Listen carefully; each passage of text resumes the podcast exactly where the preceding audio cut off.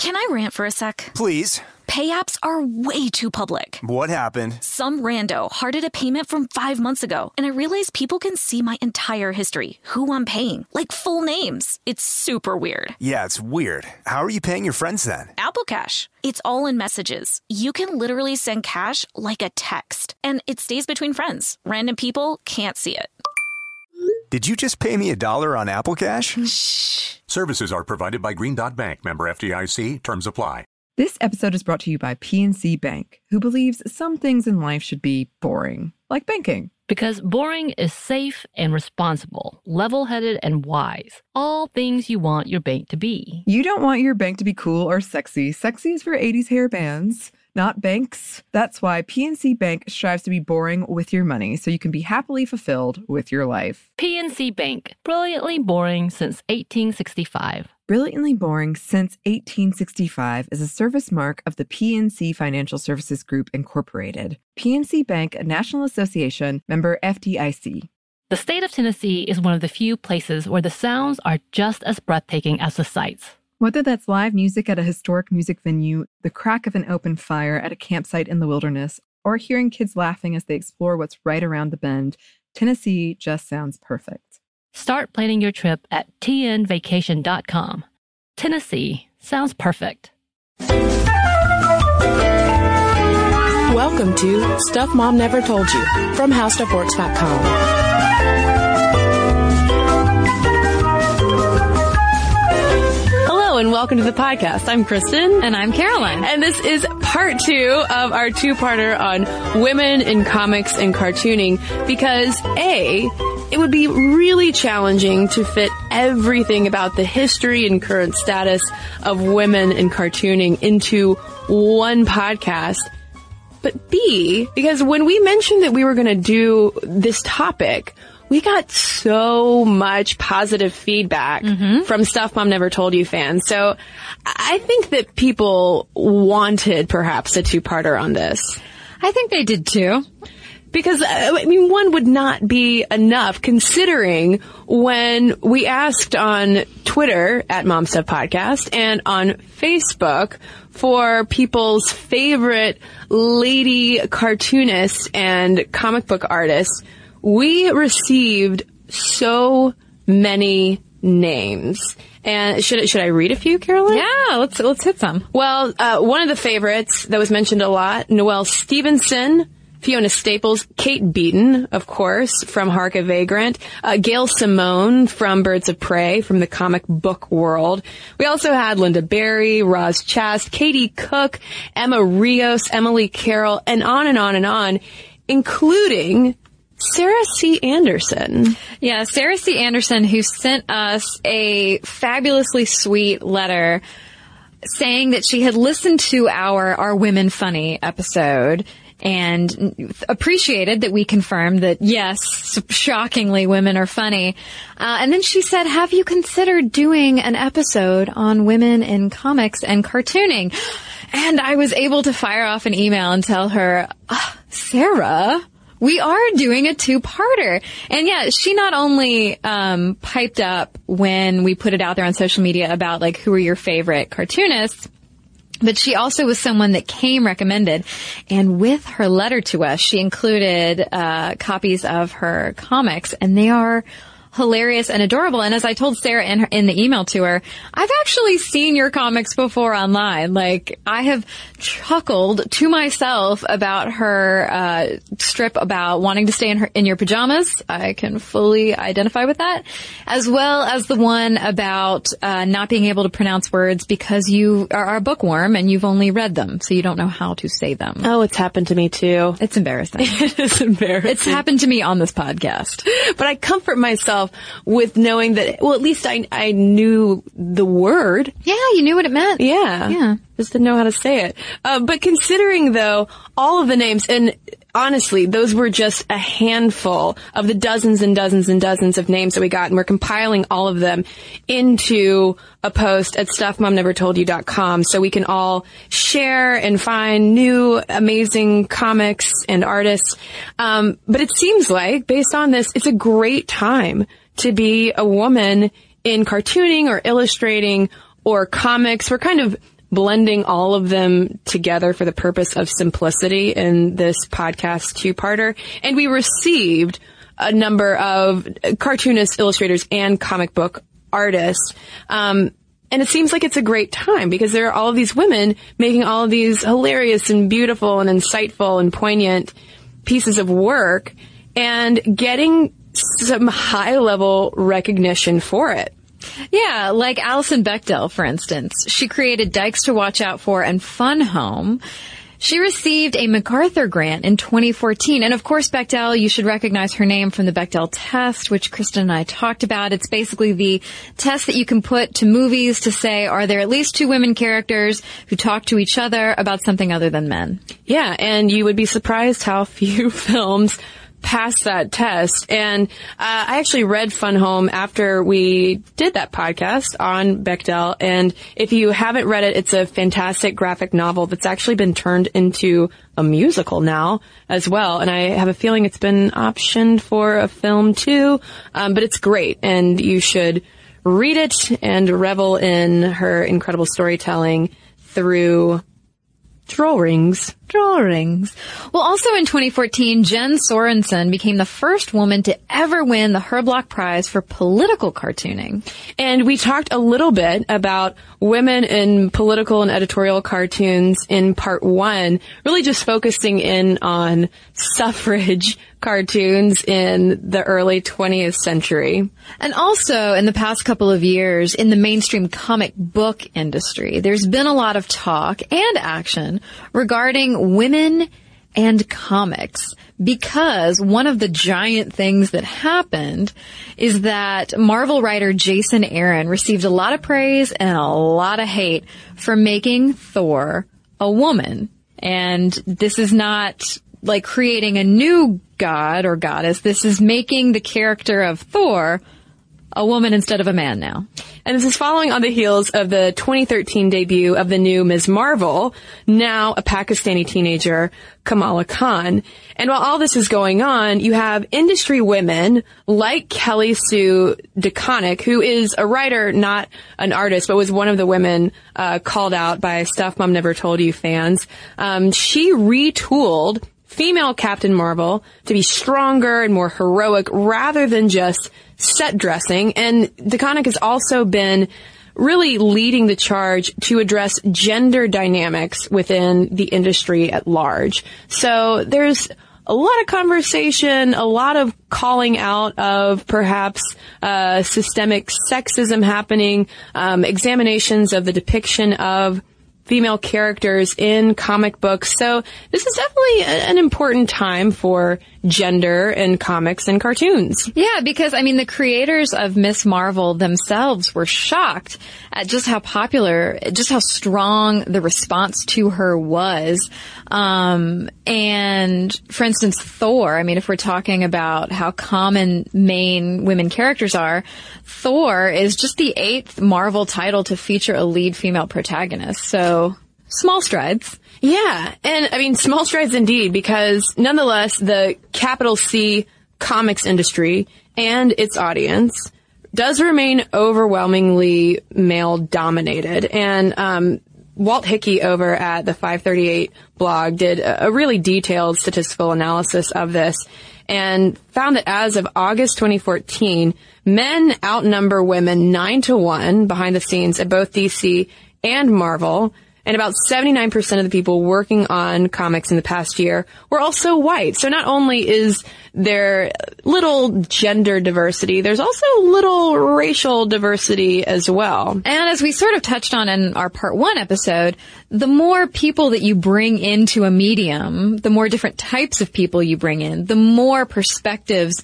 you're going to get. And so obviously that's going to be a theme of our discussion. But uh, Tim Hanley, who's a comic historian and researcher, noted that women at DC and Marvel make up only 15% of colorists and nearly no letterers, he said. Uh, female writers and artists are sporadic at best. And there are more female editors, 22.4%, and assistant editors, 40.8%, but still lacking in the artist and colorist area. Yeah, I mean, and those those percentages of the editors and assistant editors are up since the 90s. Um, but for DC and Marvel, female characters who recur at least 10 times make up only 30.9% of the DC universe and 30.6% of the Marvel universe. And so that's one of the reasons why, like you said, I mean, you bring a greater diversity of people to the table. Chances are you're going to get a greater diversity of people on the page. But we are really focusing though on those people at the table, not so much on the characters on the page and moving away from comic books for a moment and into newspapers because yes, cartoons still exist in newspapers and yes, newspapers also still exist. Um, but it's hard to find a woman cartoonist at a newspaper. Um, New Yorker cartoonist and cartoonist historian Liza Donnelly estimates that there are only two women editorial and political cartoonists drawing for major newspapers. And at the New Yorker, for instance, only eight out of the more than 50 cartoonists are women. Yeah, um, and we went over to the National Cartoonist Society's webpage to try to do a, a gender count over there.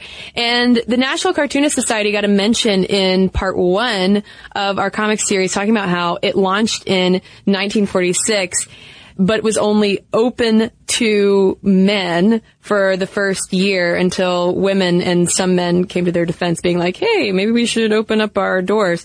And as I was going through the website uh, looking for numbers, I ended up on their history page. And Caroline, it was just so telling looking at photos from their history and it's so hard to find a woman. I mean, obviously in the very early years, it's all men in the photos. Um, so looking at numbers today, I counted up 49 women out of more than 600 members. So, and that's including women like, say, Cathy Guisewite, who mm-hmm. created the Cathy comic that we actually talked about in a podcast a couple of summers ago. So just for established cartoonists and comic book artists out there still, it's, it is overwhelmingly male dominated, but that's not to say that women aren't invested in comics. Right. I mean, you know, as, again, as we talked about in our first episode on this, women and girls have been interested in comics and cartoons since the very beginning. It's only sort of around World War II that it became not so cool for girls to be sort of involved, whether in the industry itself or in the actual consumption of comics and cartoons. And so a recent Facebook data survey found that 46% of self-identified comics fans are women. Now, when I saw that 46% statistic, I wondered whether some people, say like comics diehards, the fans who really consider themselves fans who buy the two issues, one so that it can remain in its plastic sleeve and the other that they can actually read, whether they might sneer a little bit at that percentage in the same way that similar percentages about women in gaming are often sneered at because, oh, well, those women are just playing Candy Crush. They aren't, you know, up all night on Xbox Live because I have a feeling based on the kinds of names that we were getting from Stuff Mom Never Told You fans about their favorite women comic artists and comic strips, a lot of them are digital. They're web comics and digital has really changed the current comics game. Not to say that there, there weren't also plenty of more traditional comic book artists that were called out as well.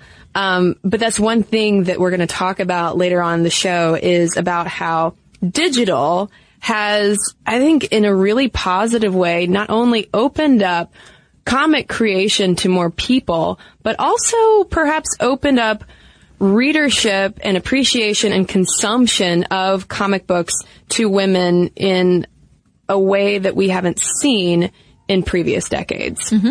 But before we get into all of that, Caroline, we got to take a quick break and then we'll come right back.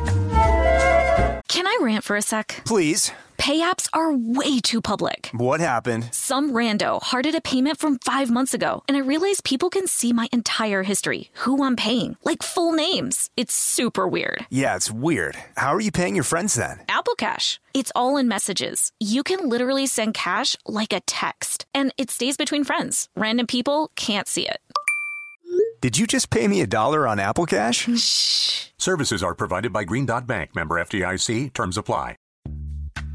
Snag a job is where America goes to hire, with the deepest talent pool in hourly hiring. With access to over 6 million active hourly workers, Snag a job is the all in one solution for hiring high quality employees who can cover all your needs. On demand, temp to hire, part time or full time. You name the position warehouse worker, retail associate, grocery store clerk, fitness trainer, baker, stylist, bellhop, podcast producer. Yeah, Snag a job's got a worker for that. With our easy to use platform, you're able to seamlessly post and fill available positions quickly with a dedicated customer support team to provide all the help you need along the way. Kind of nice knowing you have a talent pool like that in your own backyard, right? Snagajob is the partner you need to keep your business running smoothly.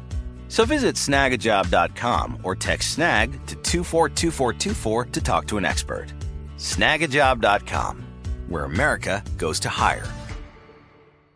This episode is brought to you by PNC Bank, who believes some things in life should be boring, like banking. Because boring is safe and responsible, level headed and wise. All things you want your bank to be. You don't want your bank to be cool or sexy. Sexy is for 80s hair bands, not banks. That's why PNC Bank strives to be boring with your money so you can be happily fulfilled with your life. PNC Bank, brilliantly boring since 1865. Brilliantly Boring Since 1865 is a service mark of the PNC Financial Services Group, Incorporated. PNC Bank, a National Association, member FDIC.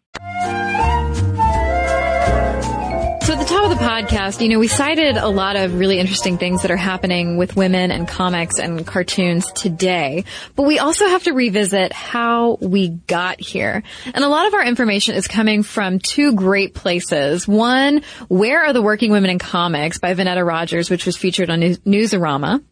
And two, Wesley Chenault's thesis, Working the Margins, Women in the Comic Book Industry.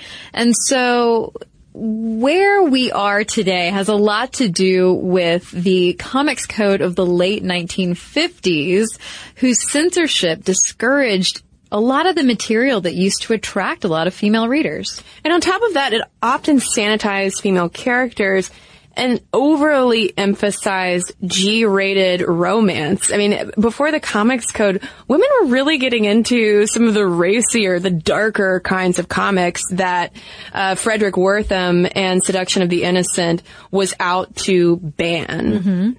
Now, on top of that, as we move into the 70s and 80s, comic book sales move away from the newsstand and you have the growth of direct market system sales. And so with that, you have the rise of comic book stores. And these spaces really become, I mean, we can all probably summon up the stereotype of the comic book store. It's kind of like the stereotype of the record store where it's mostly guys who are going to challenge you on how much you really know, especially if you are a girl walking into those spaces. And for a lot of girls and women who otherwise would be fans of comics and would pick one up at the newsstand felt alienated Right. from walking into a comic book store. Right. Trina Robbins, who we cited a lot in the first episode, who's a cartoonist and a cartoonist historian, in an interview with Collectors Weekly, she talked about this evolution of things moving out of, moving away from the newsstand and into these comic book stores. She said that they were awful, that women didn't want to go into these spaces because they were, quote, like porn stores.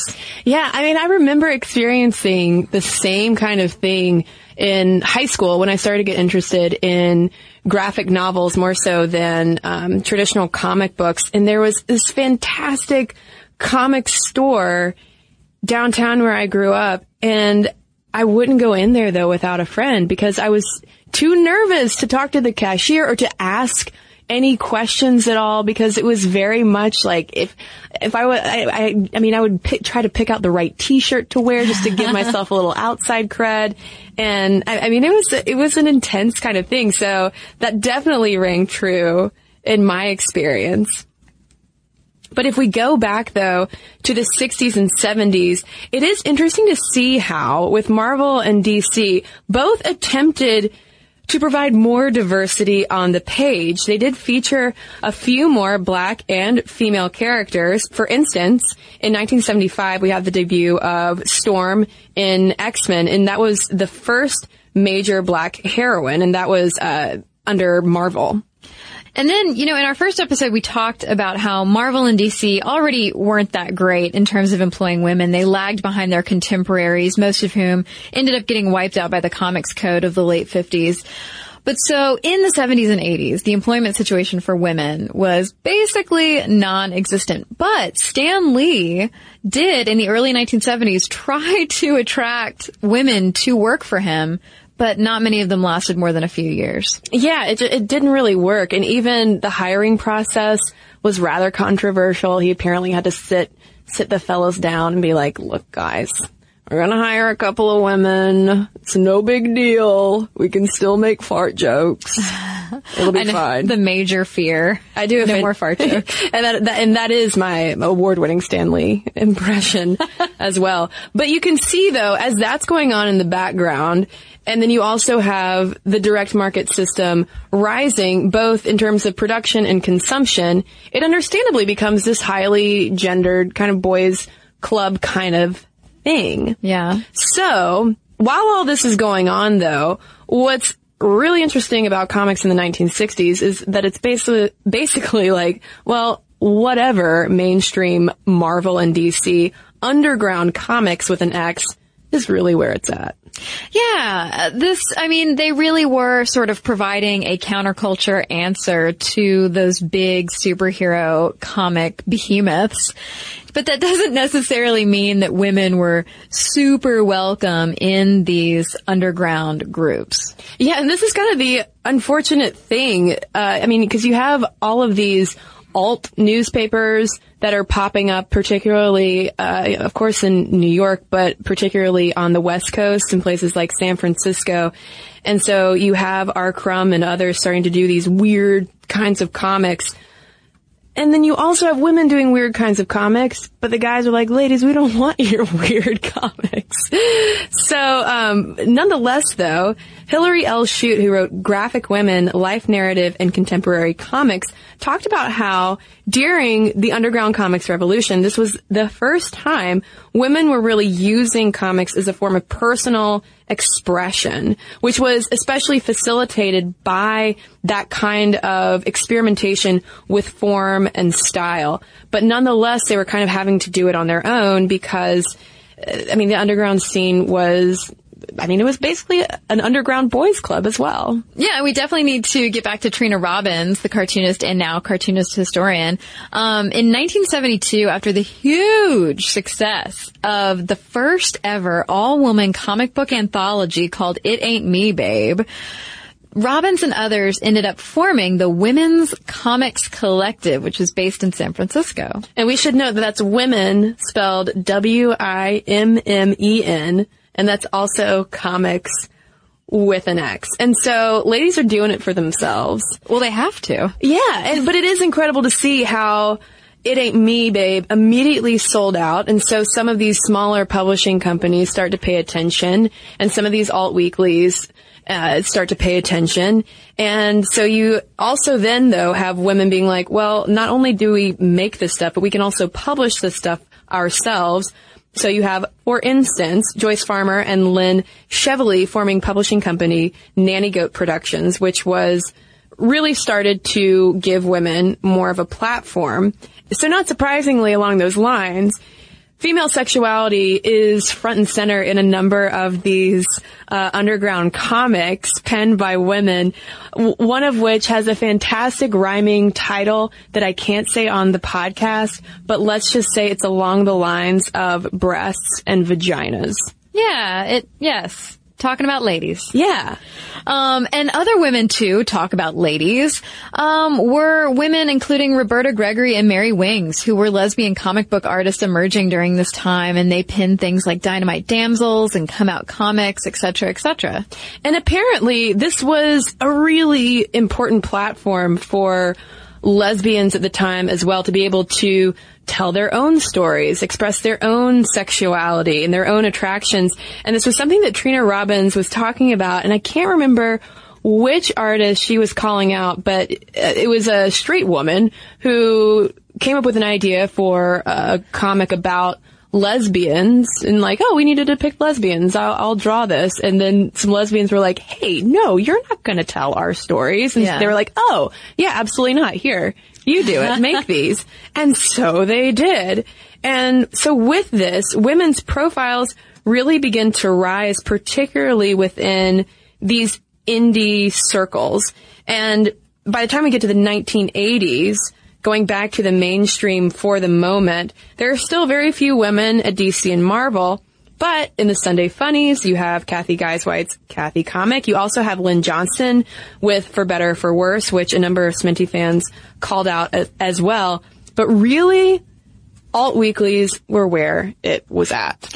Yeah, because the whole attitude kind of around women in mainstream comic strips, not to even get into comic books, was that like, oh, well, why do we need more, why do we need more women's voices? That's like a niche group, right? Women, niche group. Well, and even thinking about the women in the Sunday Funnies, there's Cathy, who, I mean, you know, it's Cathy. Right. She's not exactly a, a, revol- a, a feminist revolutionary. And then in, even in like Lynn Johnston's For Better or For Worse, it's usually women in domestic roles. Or you have, say, Blondie, who's the wife, but she's, she's sexy. She's, she's busty. Yeah, and I, I can't remember what source this was coming from. If I feel like it was in the Collectors Weekly article that we've cited, where someone, one of the cartoonists was talking about how, you know, men's voices are considered neutral and they're just everyone's voice. And so they can write about whatever. Their comic strip can be about men or people in general. It can be about whatever. Whereas women almost have to talk about being a woman and what that's like because they don't have voices. They don't have the luxury yet because there's so few of them. They don't have the luxury yet of just, oh, I'm a woman, but I happen to be drawing a cartoon strip about whatever. Yeah. That they almost have to make it so gendered. Well, and this was where alt weeklies really came in to give more of a platform, a broader platform, even than just uh, these independent comics or zines at the time for women like Lynda Barry, who I have a feeling a lot of uh, podcast listeners have been waiting for us to mention. Um, she was highly influential in the alt comic world. I mean, just in general, not just because she was a woman. She was a massive pioneer, and her series Ernie Pook's comic, that's C O M E E K, uh, was kind of her big breakout. She was also, fun fact, uh, besties with Matt Groening of The Simpsons, and they were all kind of you know drawing stuff at the same time. And he was like, "Hey, you should uh, you should publish this Ernie Pook thing." She's like, "All right, fine." And then it became huge. And she's still she's still making comics today. Well, you also had artists like Nicole Hollander who did the Sylvia comic and of course Alison Bechdel with Dykes to Watch Out For. And then Jennifer Camper with Rude Girls and Dangerous Women. And those are just a few of the bigger names that were coming out of the alt and independent comic scene, which leads us then into the 90s and 2000s when, I mean, we, we sort of hit the bottom when it comes to the depiction of women and men as well in more mainstream superhero kinds of comics because this is when you have these impossibly busty, sexy women and also these impossibly super muscular, ripped dudes who are dominating the pages of mainstream comics. And it's no wonder then that starting in the early 90s, graphic novels bring so much relief to the whole thing. It's like, oh wait, oh we're back to storytelling, and oh look, it's beautiful artwork as well, and we don't have these these intense pecs and breasts everywhere. Yeah, I mean, the types of graphic novels that, you know, I think you're referring to, it's like, it's almost like walking into a quiet room. Yeah. After being screamed at visually. I mean, I remember, I wish I could remember the name, but I remember one graphic novel that I read in high school that I borrowed from a friend that was all about like love and, and relationships and it was very like melancholy and sweet. Definitely no busty babes or ripped dudes featured in that at all.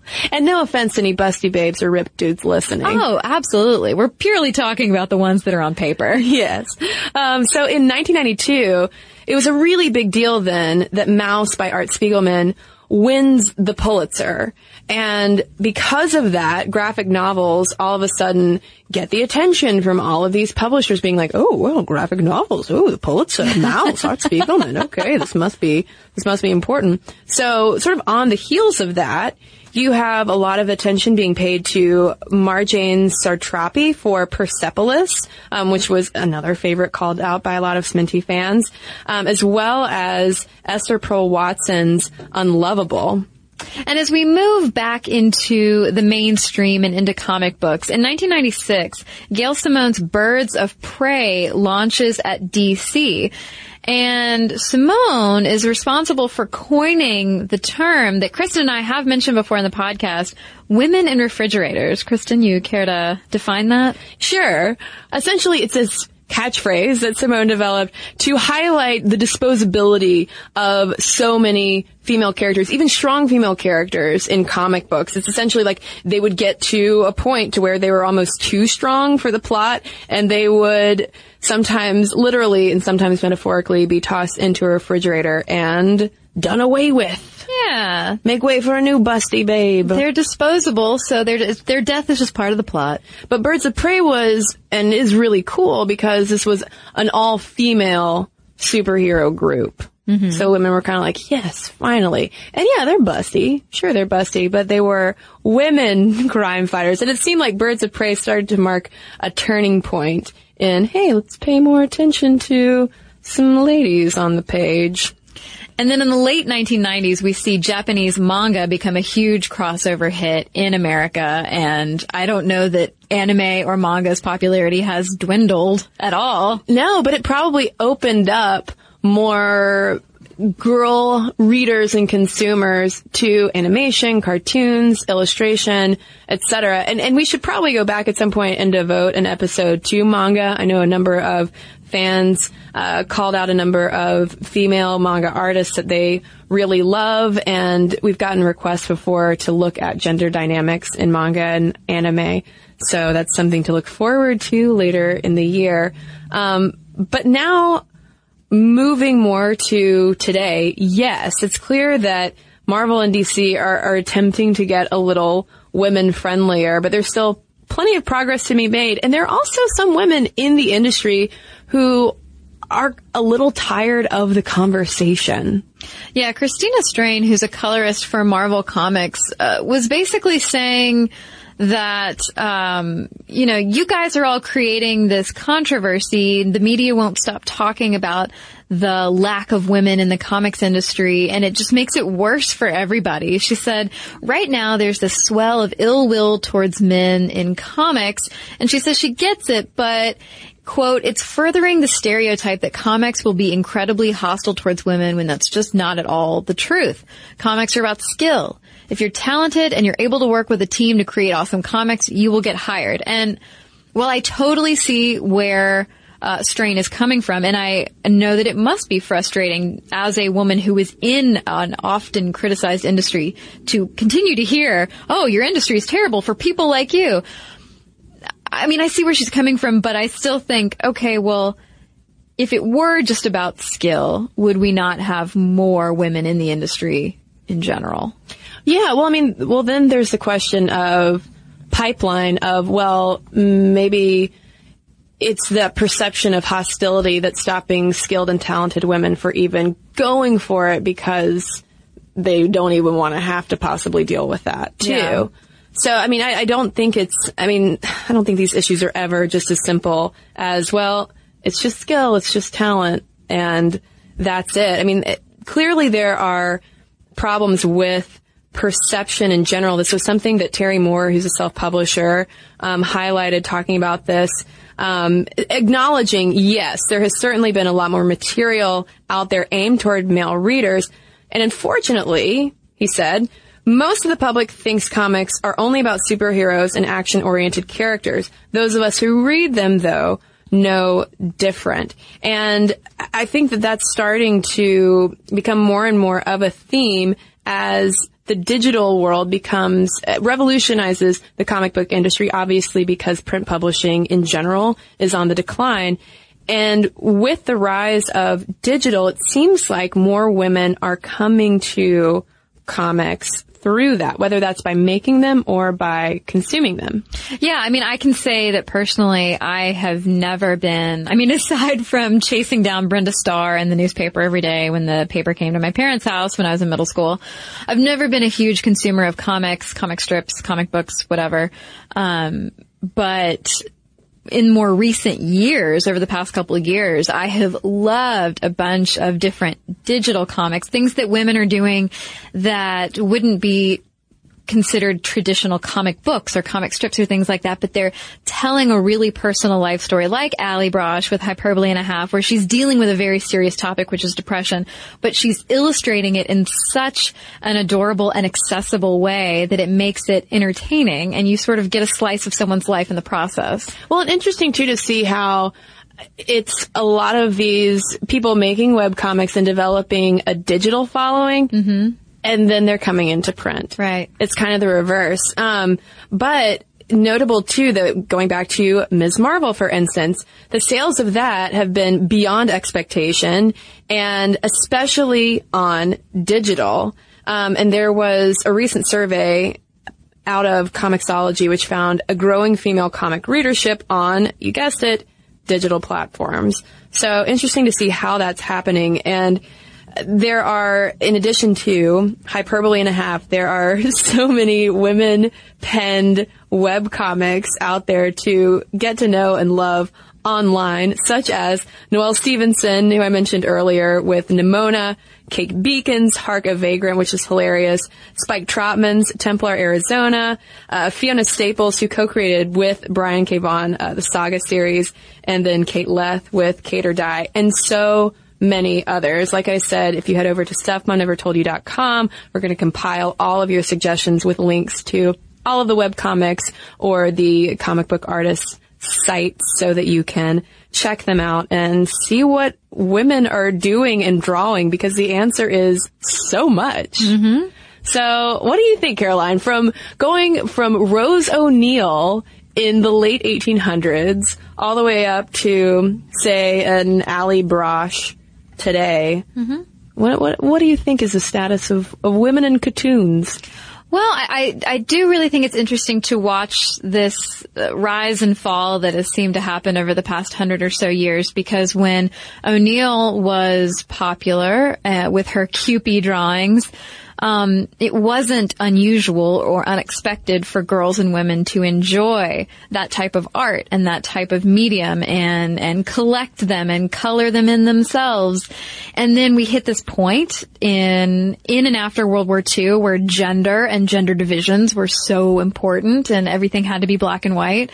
And women were sort of pushed aside and like, hey, this isn't a girly thing to do. This is all action and adventure and superheroes and fighting Hitler. This isn't for you to enjoy. And so it's really nice and interesting and reassuring to see that with the rise of the digital medium and more people relying on it that more women now not only have access to comics around the world, but they can create their own and give voice to something that other people can relate to. Like in the 60s when we had that comics with an X revolution and women uh, especially lesbian women could finally say, here's my story. I want to tell you my story in my own words. Now you can have women like Allie Brosh telling her story. No, I'm going to tell you what depression is like.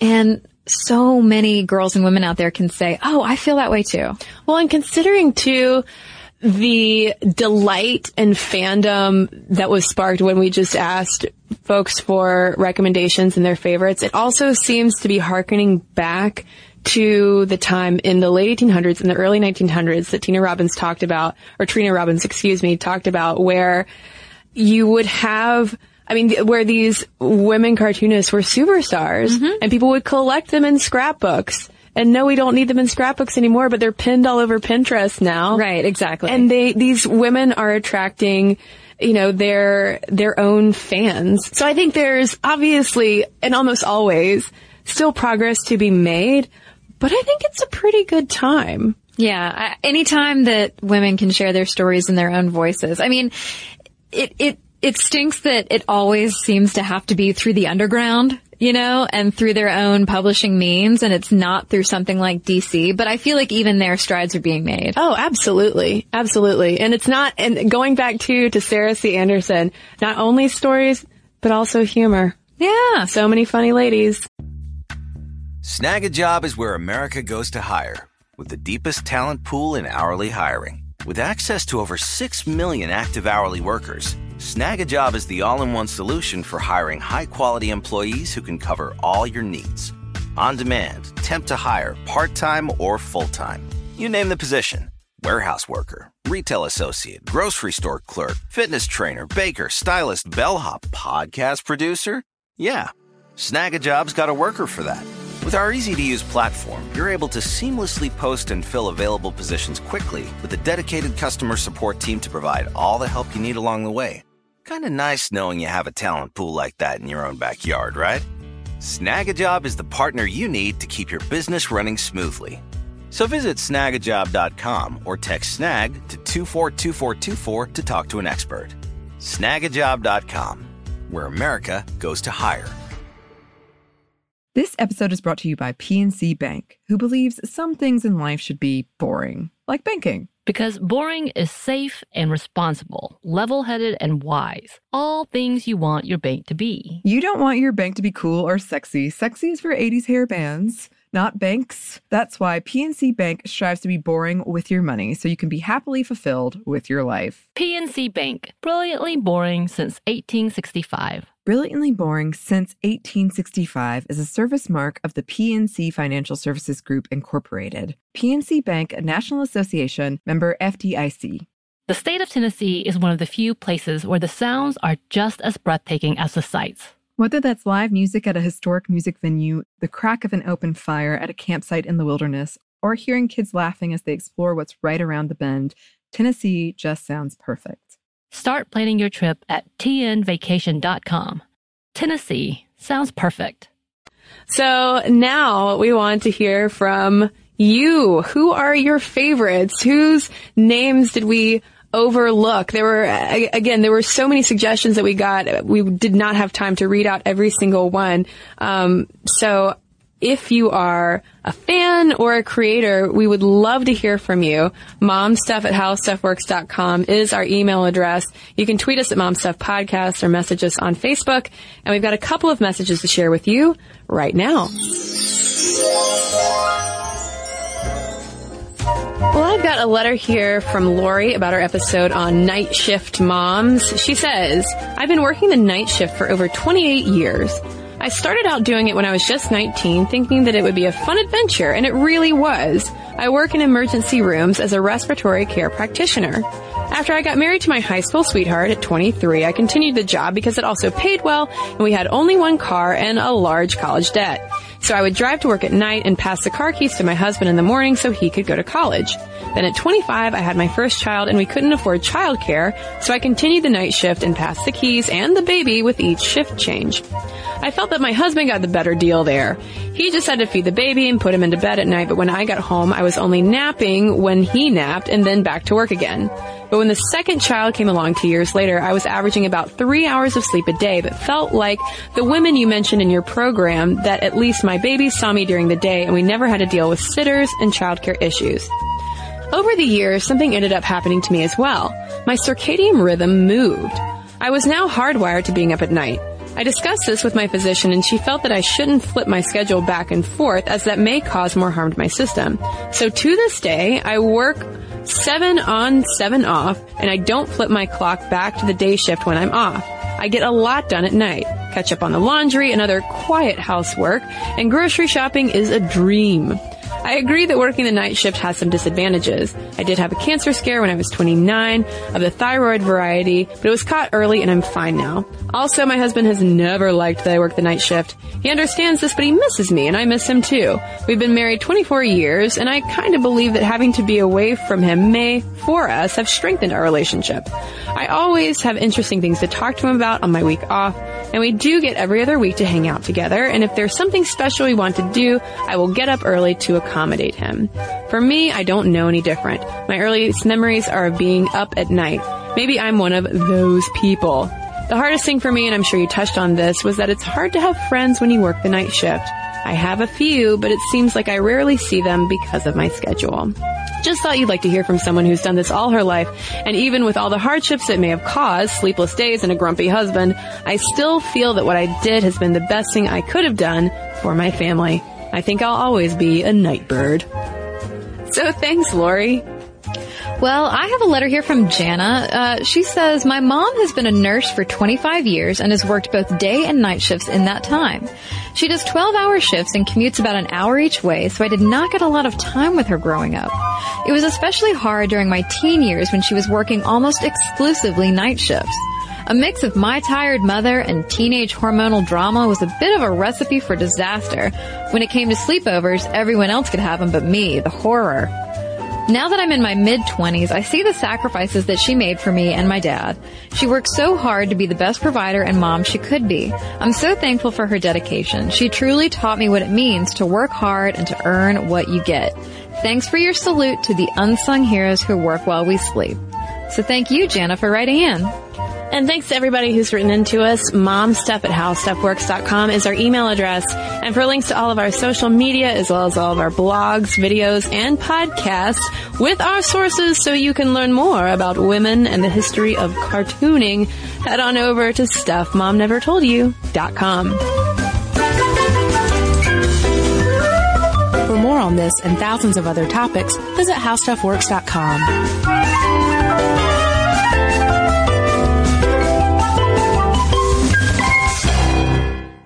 This episode is brought to you by PNC Bank, who believes some things in life should be boring, like banking. Because boring is safe and responsible, level headed and wise. All things you want your bank to be. You don't want your bank to be cool or sexy. Sexy is for 80s hair bands, not banks. That's why PNC Bank strives to be boring with your money so you can be happily fulfilled with your life. PNC Bank, brilliantly boring since 1865. Brilliantly Boring Since 1865 is a service mark of the PNC Financial Services Group, Incorporated. PNC Bank, a National Association member FDIC.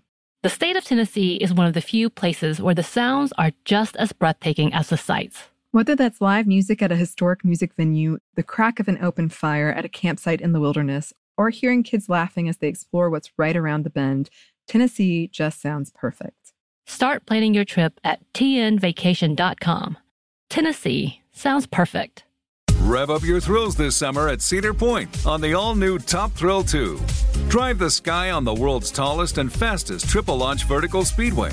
And now, for a limited time, get more Cedar Point fun for less with our limited time bundle for just $49.99. Get admission, parking, and all day drinks for one low price. But you better hurry because this bundle won't last long.